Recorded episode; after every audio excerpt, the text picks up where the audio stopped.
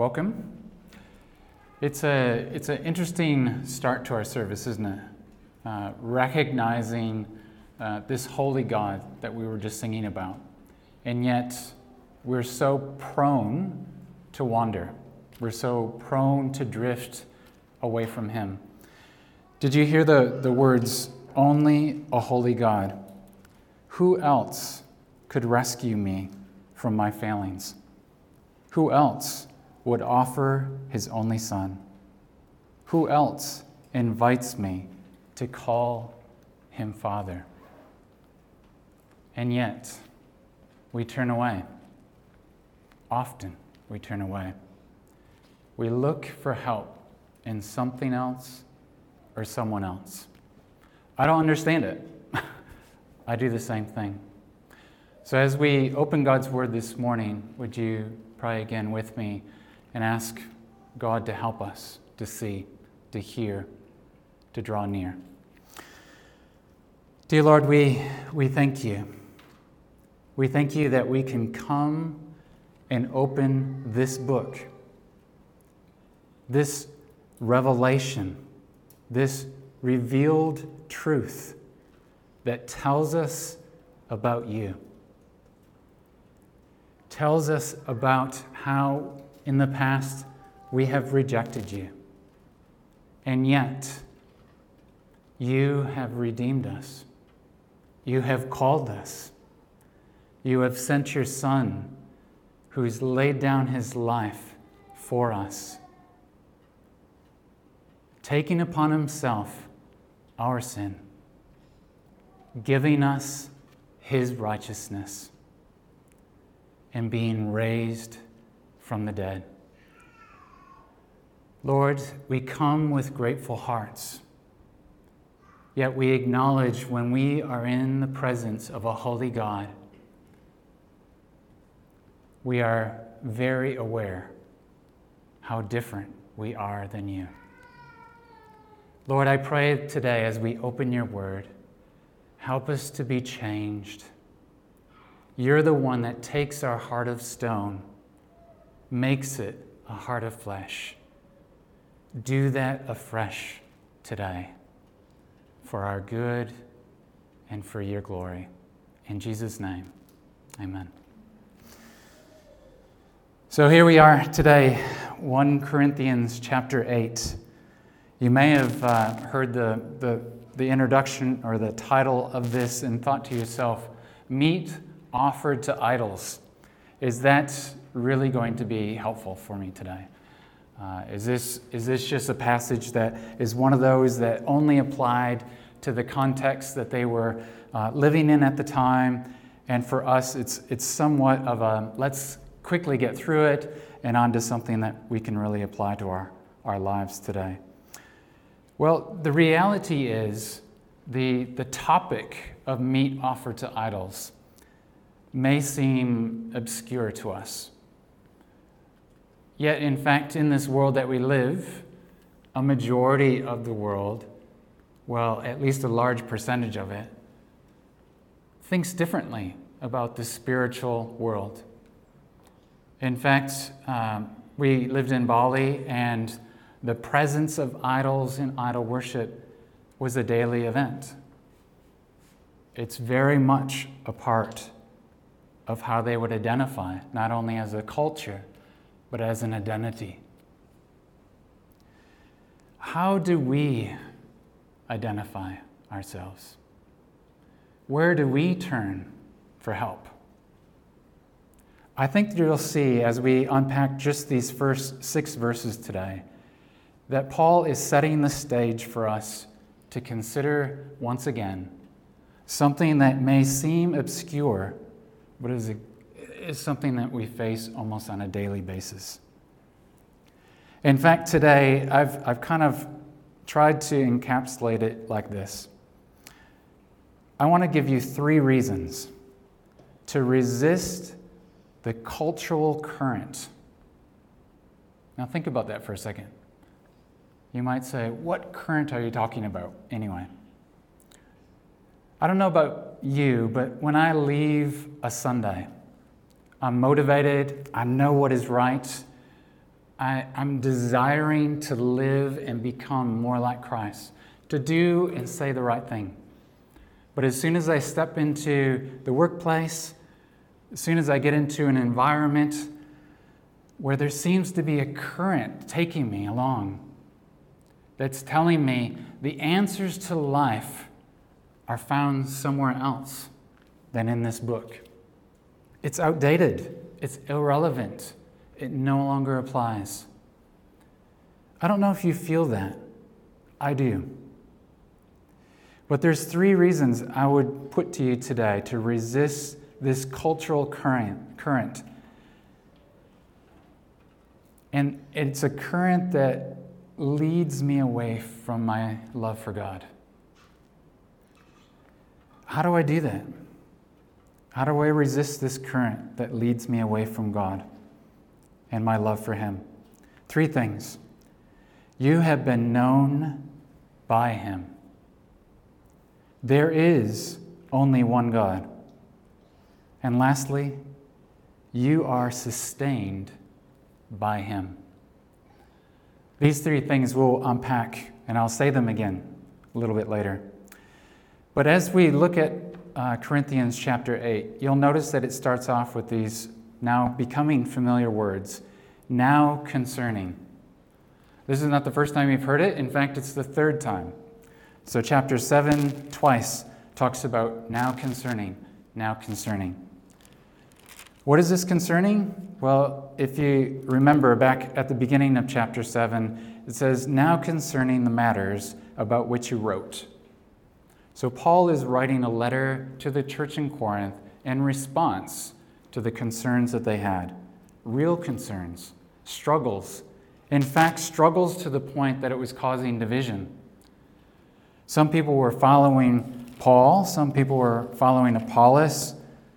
Some were following Cephas, and some claimed to be following Christ. There was different groups, different perspectives on how this early church should look and what they should do.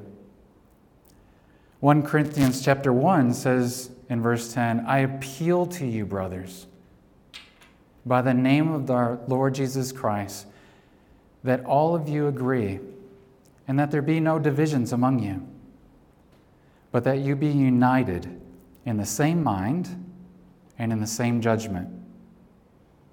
And the reason why he's saying that is he says, For it's been reported to me, like Chloe's people, that there is quarreling among you. What I mean is, and then he goes on to say how they're following after different men. They're making much of men and less of God. So today we're going to be talking about uh, what does that look like as Paul addresses in response to not only their questions, but things that he's heard? The Corinthians not only had been quarreling and had divisions, but they had actually done things that were um, even worse than unbelievers. And this happens in today's world as well. So, chapter 5 says that Paul had actually heard reported that there was sexual immoral, immoral, immorality among you, and of a kind that is not tolerated even by pagans, for for a man is with his father's wife. And then he says, Are you arrogant? Ought you not rather to mourn? Paul is seeing this, this new struggling church in Corinth not only getting confused, but actually embracing things that are far from God. So today, as we look at now concerning food offered to idols, I want to point out just a couple of things. It says, We know that. Now, this should kind of stand out a little bit because we've heard, and in fact, in this letter, we'll hear 10 different times. Uh, uh, I just slipped out of my mind. 10 different times it says, uh, or do you not know? Or do you not know? Or do you not know? They had forgotten, they had drifted, they had not remembered. But on this particular thing, they say, We know. In fact, we know that all of us possess knowledge. We have a knowledge. We hold on to a knowledge, and it's working for us. In fact, when we have these kind of arguments around topics like food offered to idols, each one is equally convicted on what they know. Paul is asking them, What does this mean? What does it mean when we say, Got it, we know? Because he continues the verse by saying, This kind of knowledge only puffs up. This is the kind of knowledge that, in fact, is dividing you. These are the kind of things that uh, are off track, they're not the main thing. You're worried about these things, but you're having convictions on them, and it's causing you to stumble on the bigger things in life. In fact, in our world today, it's pretty clear that knowledge is important. Have you noticed that? Knowledge is very important. In fact, if you have the right qualifications, uh, the right experience, uh, the applied knowledge, you basically can get ahead. You can be promoted. And so we strive towards getting these de- uh, degrees and things like that. To be honest with you, the more that I've studied, the more I've come to the conclusion how much I don't know. I don't know nearly as much as I thought I did when I was 18. When I graduated from high school, I sat down with my dad and I told him what I was going to do. I was going to become an engineer, I was going to graduate, I was going to go on and get a master's. I had it all set out. There wasn't a lot of occupations really to choose from in Michigan, near Detroit. Pretty much everyone works in automotive, so it was easy. Automotive, engineering, get a good paying job, have a nice family, have a nice house, and so on. It didn't work like that. But that's how we look at things in this world, don't we? In fact, I think of it as this, as I've observed. We often do that. We observe, we identify, we come up with what the problem is, what works, what doesn't work, reevaluate, and come to conclusions where we can say, this is a way forward. These are some ways of coping, and we educate. In fact, we write books, workbooks, sell them, make you come back for mandatory training each year. So it's a whole system, and we kind of love it in a way. It kind of ticks the box, makes us feel we're doing the right thing. But I recently had an experience at home where it didn't work out quite as well. I kind of think to myself, Roger, you're nearly 52. You've got six kids. You've kind of figured it out, right? You walk into the kitchen, you see a fridge, it has a jug of water, and you look on the floor, there's water on the floor, and guess what? You have children. I don't know what goes into your head, but it's obvious to me if there's water in front of the fridge on the floor, probably someone was being quick to pour it and didn't quite get back to clean it up. So that's the kind of thing, as a, as a little example, it's kind of hypothetical but real. Um, and I, I told Daniel I wouldn't mention any names, so that's all good. Sorry. but, anyways, those are the kind of things that we just do naturally. We observe, we identify, we come to conclusions, we educate. Makes sense. Life works sometimes. Well, Paul says knowledge like this just puffs us up. Next thing you know, I've got a little couple of letters after my name, or maybe a comma a couple more letters something I just want to kind of promote, maybe put it in a nice frame on my wall. I've reached a point in education where you say, I've accomplished it. and you want to tell people about it and be properly promoted for it. It seems natural, doesn't it?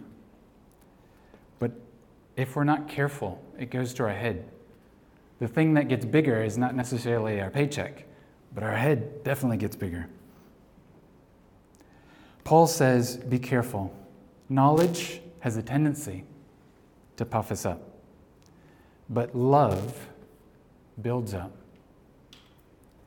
Paul wants to make it very clear this morning, and I'm going through this slowly in only a couple of verses because it's setting the stage. In fact, this particular topic doesn't technically change topics until chapter 12, where we see now concerning spiritual gifts, which will be an interesting topic, won't it? so we have a few chapters, don't we, where we're going to be dwelling on this. The reality is, knowledge puffs up, love, in contrast, builds up. Love is focused towards others. Knowledge is often focused towards ourself, making much of ourself versus building up someone else.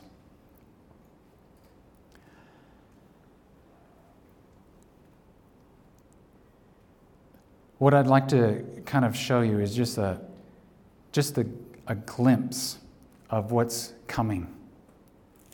Now, don't look at this too carefully because, yeah, you're going to um, get distracted. But end of chapter 12 says these words And I will show you still a more excellent way. There's a better way of doing life, there's a better way of following Christ, there's a better way in which to come alongside of others where you're not the focus, but others are the focus. It's called love. In fact, chapter 13, which follows, is an, an entire chapter, not necessarily for a wedding, but it's an entire chapter to talk about love. In fact, Paul starts off by saying this in chapter 13 If we speak with the tongues of men and of angels, but we do not have love, we're like a noisy gong or a clanging cymbal, an annoying sound, completely useless. And if I have prophetic powers and understand all mysteries and all knowledge, and have all faith as is to remove mountains, but do not have love, I am nothing. I am nothing. Paul goes on to say in this chapter love never ends. As for prophecies, they'll pass away. As for tongues, they'll cease. As for knowledge, it'll pass away. For we know in part, and we prophesy in part. But when the perfect comes, the partial will pass away. For when I was a child, I spoke like a child, I thought like a child, I reasoned like a child. When I am a man, I gave up childish ways. For now we see in a mirror dimly, but then face to face. Now I know in part, then I shall, uh, I shall know fully, even as I've fully been known. So, Paul is going to be pointing us to that, a better way, a way that says, as an encouragement this morning, this is a better approach. Don't jump to conclusions. Don't wait till the next time you see your child and give them the what for for the, for the um, water on the floor, right? Well, why I brought that up is because what I did do is I did withhold judgment. I did the right thing for once as a dad. I didn't jump on someone. I just said, okay, it was an accident, clean up the water, everything's fine, it's no big deal, it's just water. But when I came back a little bit later, there was another puddle on the floor. And I thought to myself, oh, okay, something's not quite right here. I cleaned it up. It seemed like it was under, like going underneath. I thought, ah, oh, I don't know, it just was underneath the fridge and came back out. A couple hours later, water again. I think, ah, it's not the jug of water. Sorry about that. it's not the jug of water.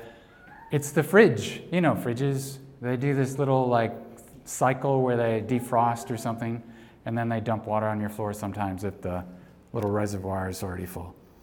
So I moved the fridge, checked the back, everything was fine, cleaned up the floor. A couple hours later, water on the floor. No jug, no fridge, no child. Where's the water coming from? It's time to ask for help, isn't it? It's time for ask for help. I don't know where the water's coming from. I've ran out of uh, things to do.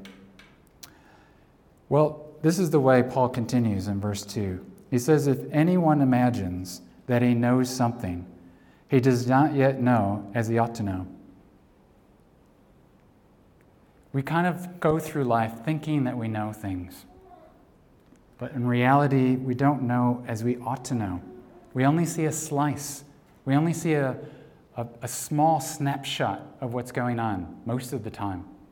We make quick judgments, we make observations and conclusions quickly, but we've missed the point.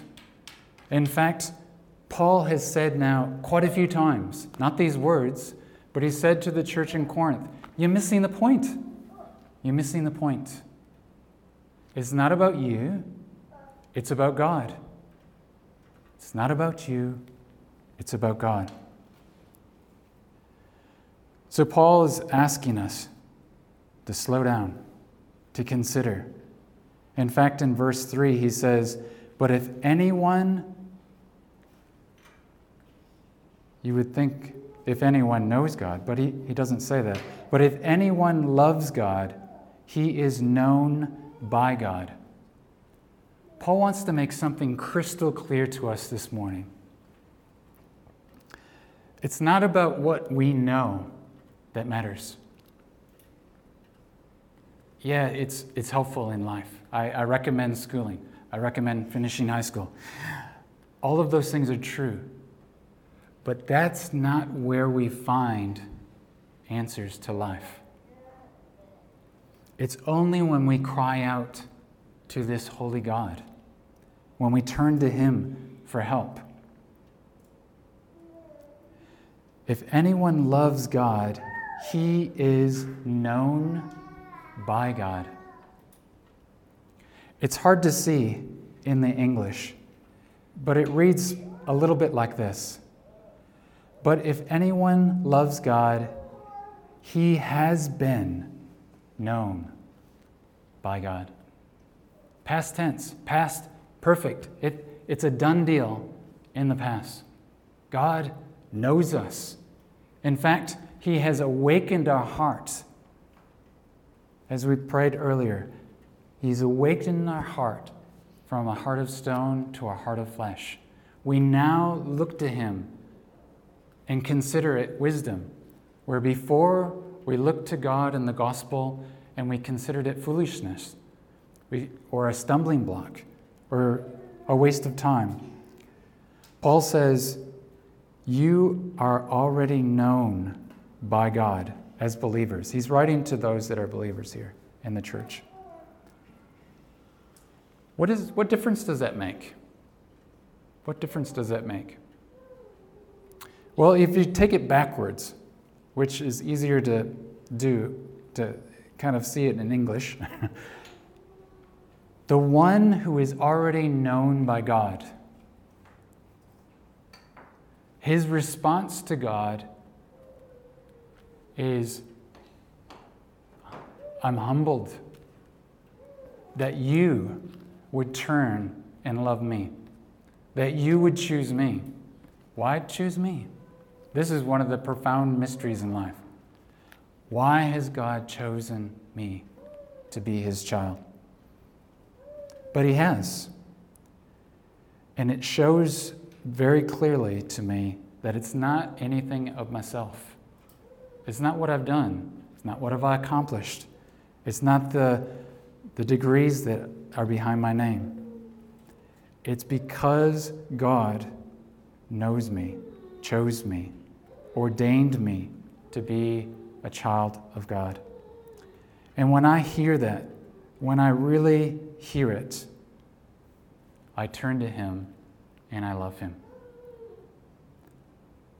And if that's true, it's also true earlier when it says, love builds up. Someone who's been awakened in their heart to God, sees their sin, repents from it, turns, clings to Christ, is humbled by what Christ has done in his life, and sees the gospel being lived out as a miracle in his life, loves God, and wants to love others. In fact, that's what one of the passages Rebecca read earlier was talking about loving God, all your heart, soul, mind, strength. It's only possible if God loves us first. So here we have it. The choice is yours. You can have an incomplete knowledge that puffs up, doesn't promote love, and often puts people down. Or you can have a knowledge that fully knows us, intimately knows us. The response is humility. The response is love. The response is building others up. That's God's design. That's how we were made to love God. So, the first little section, those first three verses, help us to see one reason to resist this cultural current, to leave God, the one we love. This, this current we resist, you have been known by Him. You have been known by Him. Secondly, it continues. It says, therefore. Now, Paul is a kind of writer that is uses particular terms to kind of like say, okay, there's a there's something important. So you should always ask the question, why is therefore therefore? so it's building on what was just said. In fact, he says the same phrase again, but adds something to it. He says, Now, as to the eating of food offered to idols. This isn't something that we're just observing, this meat or food that was offered to idols. It's something that we're partaking in, something that we're buying into. In fact, in this case, they were eating it. Now, there could have been a variety of reasons. In fact, it sounds like there could be four or more groups that had reached different convictions on this. And I think last week we mentioned that earlier in chapter 7 it says, in view of the present distress. So perhaps they were in a shortage of food. Perhaps they were in a situation where it was kind of like, I'm being persecuted, I'm being overworked, there's little access to food. It just makes sense. It's either that or starvation. Or perhaps they were going through some other questions in their minds. This is one potential. I could be I could be a little bit off on this one, but chapter 11 it says that is why many of you are weak and ill and some have died. It seems to me that there's people around them that must have been weak or ill or passed away. And perhaps, I think, perhaps this could have been one of the things they were pointing to. It's this food offered to idols. You're not treating it properly, or you're eating it, or you're participating, partaking in it in a way that's not right. And so maybe this is a form of judgment of some sort. There was lots of opinions going on. In fact, uh, yeah, it doesn't say specifically, and I think it doesn't because it helps us to apply it to our life today. But needless to say, verse 4 says, Therefore, as to the eating of food offered to idols, we know that. Here it is again. We know that. So, what do they know? There's a couple of parentheses, or quote marks, I should say, uh, that you'll find in this text and in other texts. Paul's either quoting maybe the letter that he had received, or reports that he had heard, or possibly even unbelievers in that particular region that were kind of famous phrases. But these are not Paul's words, these are words that he's quoting. Now, that's what we think. In the original language, there's no quote marks, so it's a little bit of a little bit of a question mark, but I think it works. It says, We know that, quote, an idol has no real existence, unquote. And that, quote, there is no God but one, unquote. So there's some things that we know that are actually true and influence what we do. But sometimes we can take what is true too far. Now that's a hard one, isn't it? What does God desire for us when it comes to this? Well, when it comes to uh, idols have no real existence, it's true, there's only one God. And so, whether people are offering it to these, like Rebecca read earlier, these pieces of wood or stones or, or something that they attribute uh, deity to, the reality is there's only one God. And I, I thought it would be good just to just hear this. You don't have to turn there, but Deuteronomy that Rebecca read earlier says, Hear. Like, get your, get your ears open. It's actually the Shema, if you've heard this. Hear, O Israel, the Lord our God, the Lord is one. This is a distinctive to the Jewish or Hebrew people back then. All of those around them worship many gods. They worship one God. In fact, it goes on to say this Then take care lest you forget the Lord, Yahweh, who brought you out of the land of Egypt, out of the house of slavery. It is the Lord, your God, uh, you shall fear. Him shall you serve, and by his name you shall swear. You shall not go after other gods, the gods of the people who are around you for the Lord, Yahweh, your God, in your midst is a jealous God. We need to be careful when it comes to things like this. Putting our trust in something or someone more than God. God doesn't take it lightly. In fact, He's jealous when we do.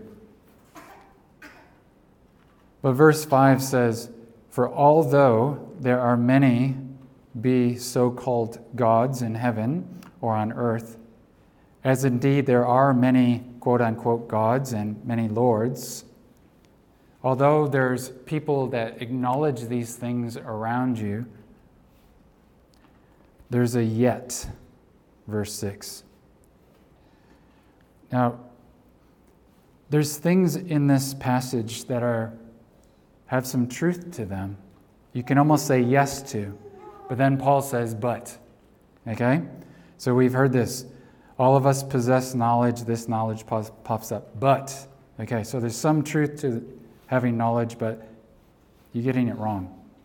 And then uh, if anyone uh, imagines that he knows something he does not yet know as he ought to know, but anyone that loves God is known by him. There's this contrast going on. Okay? A little bit of truth, but you're drifting, and there's a strong but. Well, the word that's used in the earlier uh, part of the passage, those two, those two buts are kind of like a, almost like an and, like a small but. Yes, I know that's probably not appropriate. Verse 6 is a yet. It's a very strong. Don't get this wrong. Don't miss this. In fact, my Bible has this little dash in there. I have no idea what it means, but it could mean yet. Don't, don't miss this. For us, there is one God. In fact, He's our Father. He's the one that we're in relationship with. Don't miss that. Don't forget that. In fact, this Father, this one God, from whom are all things, and from whom we exist, and one Lord, Jesus Christ, through whom are all things, and through whom we exist. Now, if you, think, if you see things repeated in the Bible, it often draws emphasis. And sometimes you see things repeated three times. Well, this is repeated four. Paul is trying to make a strong point here. When it comes to understanding life, we just seen a snippet. We're just seeing a snippet. I was thinking about this earlier. I wasn't going to go here, but I don't know if you recognize that we live in a, a difficult world. It's actually hard to live in this world. Like you, you feel like you're making steps forward and then something happens and you feel like you've gone backwards. Okay, it's just me. well, uh, Paul writes about this in chapter 8 of Romans. And uh, uh, futility. Help me out, Lisa. Where is futility?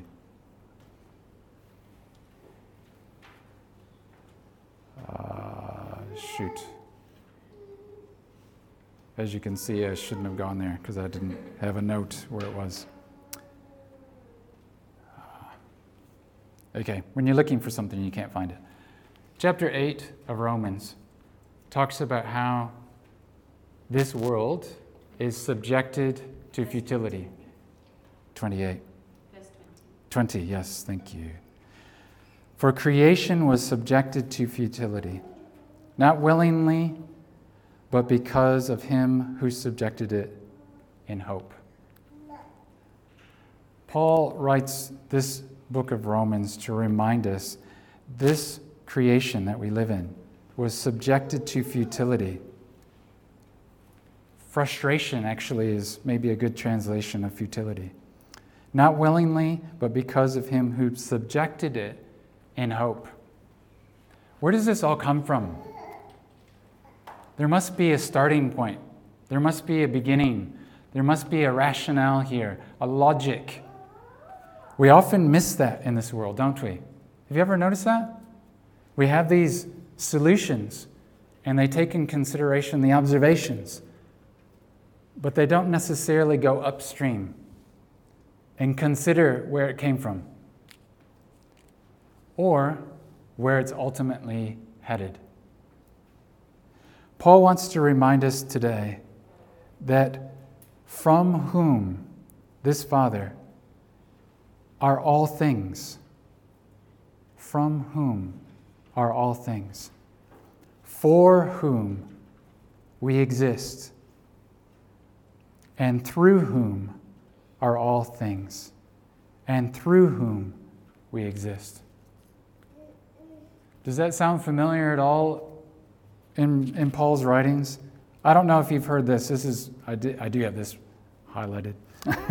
Chapter 11 of Romans says, "Oh the depths of the riches and the wisdom and the knowledge of God. How unsearchable are his judgments, and how inscrutable his ways. And then he at the end says, For from him and through him and to him are all things. To him be glory forever. Amen. Paul wants us to see it begins with God, it's sustained by God, and it's for God's glory, not our own. reasons to resist the temptation to follow this culture stream that we live in. We have been known by him. There is one God. And lastly, you are sustained by him. This is the God who sustains us. In fact, if you go back to our little story, remember the fridge? Remember the water? Remember it wasn't a child? well, the reality is we called out for help. Someone who could see the bigger picture. In fact, you had to crawl inside of our attic to see. There was a pipe in our attic that was broken. The water was coming down the ceiling, the wall, and somehow coming out behind the fridge. Unbeknownst to us, I think it had been maybe leaking for a little while, and somehow it had soaked the wall, soaked the ceiling. In fact, there was a source involved that was identified. Do you identify the source of life? It's from Him, it's through Him, it's to Him. It's all about God. Do we recognize what happens when we ignore Him, turn away from Him, do it our own way? Maybe put a mat in front of the fridge to just soak it up, or maybe install a drain or something. We don't know what's happening in the background, do we? The wall is literally disintegrating because of water.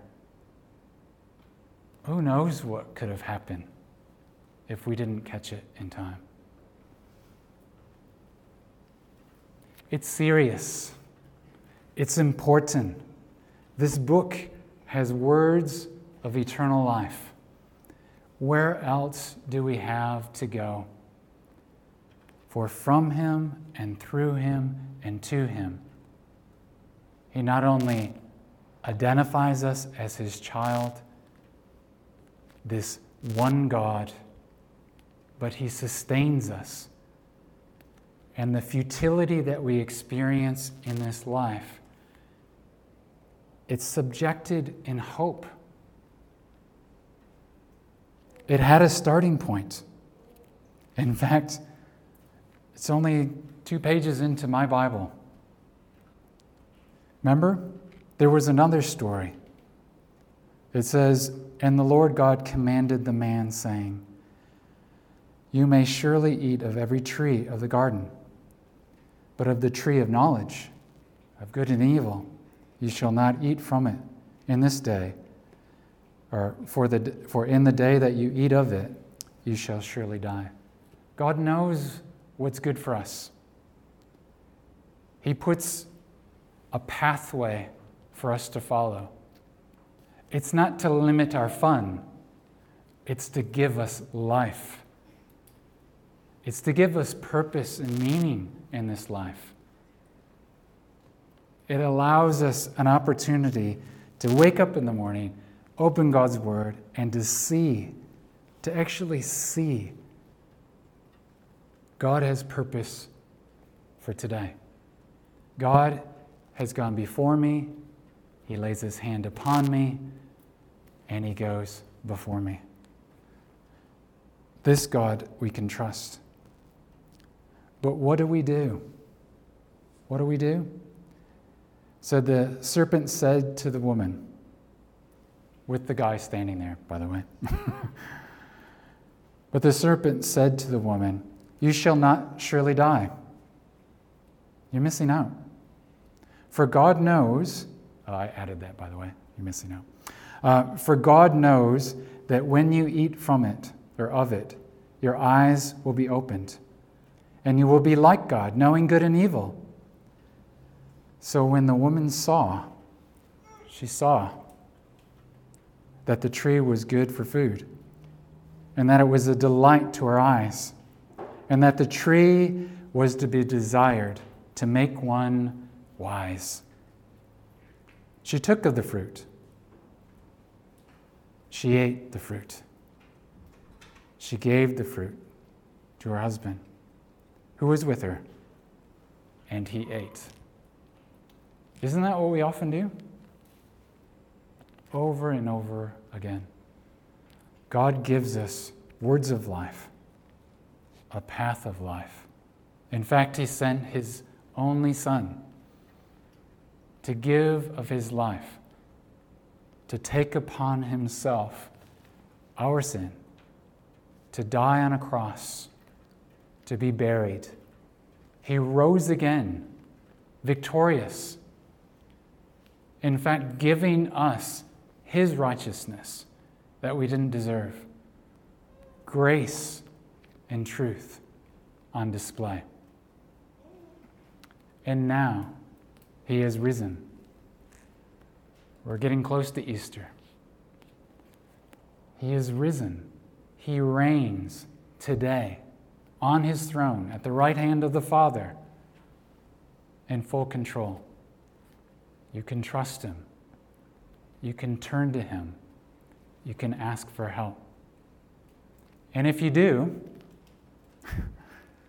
if you do, these words will be true. I'm going to close reading just a small passage from James. Later on, maybe have a look at this during this week. James chapter 1. Count it all joy, my brothers, when you meet trials of various kinds. We're going to meet them. Maybe later today, maybe tomorrow. For you know that the testing of your faith produces steadfastness. And let steadfastness have its full effect, that you may be perfect and complete, lacking in nothing. Let's pray.